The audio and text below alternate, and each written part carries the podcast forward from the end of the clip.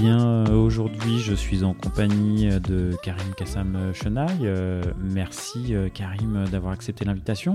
Merci à toi. Tu es aujourd'hui euh, bah, lead d'un collectif qui s'appelle Overskill et anciennement CTO de bah, plusieurs, euh, plusieurs startups euh, que tu as cofondées, euh, Gridkey et Idoo. Et on en parlera un petit peu euh, prochainement, mais euh, avant de parler de tout ça, bah, je sais que t'as- tu as écouté quelques épisodes euh, de CTOs. Est-ce qu'il y en a un ou deux ou trois ou douze? Alors, dans ceux que j'ai écoutés, il y en a deux que j'ai vraiment beaucoup aimés. Alors, il y a le numéro 88 euh, d'Alexandre Cognard. Euh, j'ai écouté dans ma voiture, c'était hyper sympa. J'ai vraiment l'impression que ça peut être un copain, Euh, presque un jumeau par rapport à moi, ce que j'ai vécu. Ah ouais, à ce, à ce point-là? Ouais, Euh, j'avais une bonne connexion avec, euh, avec le gars. Et ça m'a ça, donné la réflexion que j'ai- j'aime bien, moi, voir euh, des gens ordinaires faire des choses extraordinaires. Et je trouve que Vestiaire Collective, c'était assez remarquable. Et je retrouve un peu ce- cette émotion de voir des, des gens assez simples, en fait, faire, des, faire des grandes choses, notamment en boxe, ou par exemple, si tu fais un marathon, c'est vachement plus émouvant de voir en fait le dernier qui arrive, tout le monde qui l'applaudit, etc., plutôt que le premier qui est un professionnel. Et, euh, ça, j'aimais bien parce qu'il était, euh, vraiment simple dans ce qu'il proposait, c'est pour ça que ça, faisait une bonne connexion euh, par rapport à moi. je, rebondis sur quelque chose. Tu regardes les marathons jusqu'au bout Non, je regarde juste les derniers, c'est trop marrant.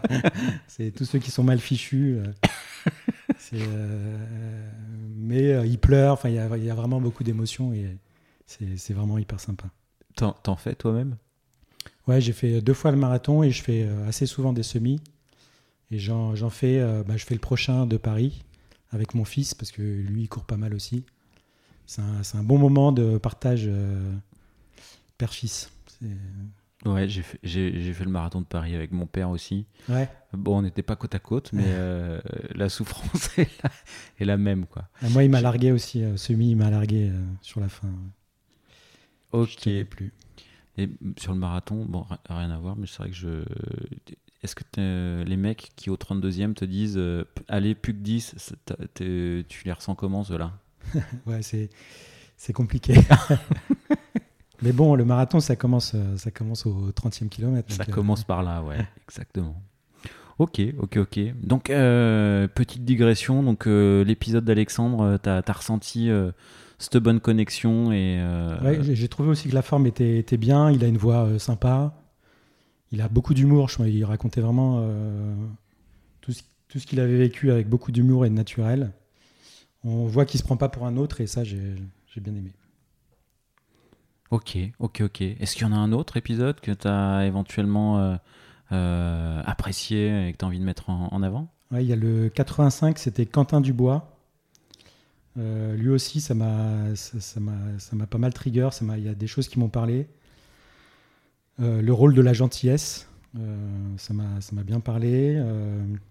Le rôle de la gentillesse, tu, bah, tu vois, je me rappelle plus de, de, Alors, de fait, ce propos. euh, bah, il disait en fait, faut être gentil avec tout le monde. Euh, faut être gentil avec les, Ah oui, oui, oui. les petits, les grands, et euh, c'est comme ça que enfin, c'est comme ça qu'il faut se comporter en fait. Euh, et, c'est- et en plus, l'avantage, c'est que ça permet d'ouvrir certaines portes qui se ferment sinon. Mais il avait pris l'exemple des assistants, en fait, Ouais. qui ont les clés, assistants, assistantes, qui ont les clés en fait de beaucoup, beaucoup de dossiers.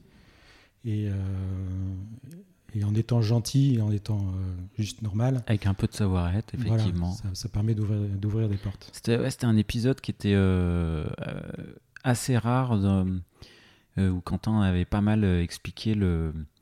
le enfin, qui avait été assez clair et assez franc sur le- la politique en entreprise, quelque chose qui peut être un peu tabou parfois. Et je pense qu'il y, avait un, un assez franc parler sur, sur ce sujet-là dans l'épisode.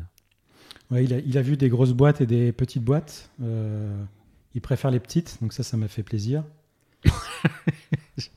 Euh, il était assez critique sur les crypto-monnaies, donc ça aussi, ça m'a. Ça, ça m'a Ça t'a parlé aussi Et, euh, Ah bah, du oui, coup- et puis euh, Startup Studio, ça, bah, du coup, je l'ai je l'ai contacté en fait pour le Startup Studio. Ah, d'accord, Ouais. ok, ok, ok. Euh, suite à ça, je connaissais pas du tout. En plus, c'est tout près de chez moi, c'est dans le deuxième.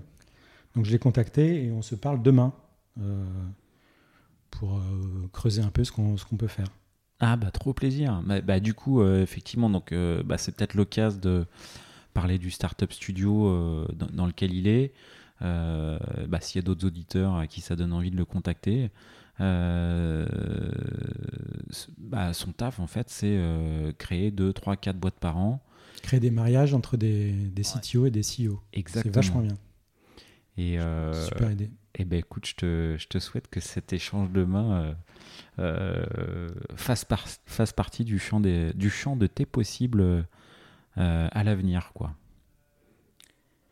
Et ben moi aussi. Ce qu'il disait aussi, euh, qui me plaisait bien et bah, que je retrouve aussi dans la pratique du sport, c'est on est nul et on apprend constamment des nouvelles choses. ça, j'adore. J'adore, voilà, être, être toujours humble et apprendre toujours. Et euh, le fait que le CTO doit être hands-on aussi, ça me parle beaucoup. Et euh, savoir s'auto-virer, bah, c'est Ouais, ce que j'ai fait. c'est- ce que j'ai fait euh, chez Gridkey. Euh, Alors toi tu, l'as, toi, tu l'as fait au, euh, au sens au sens propre parce que du coup, dans certains podcasts, la notion de s'auto-virer, c'est dans certains podcasts que j'ai eu, notamment avec Antoine Guénard sur Batch, quand il dit tiens, je tous les six mois, je m'auto-vire. C'est pour passer de euh, CTPO à juste je prends le produit, je lâche le rôle de CTO. Euh, ouais, toi, tu t'es auto-viré au sens propre. Moi, je, quoi. me- je l'ai vraiment fait ouais. Euh, avec l'aide de mes associés, mais euh, je j'ai vraiment fait.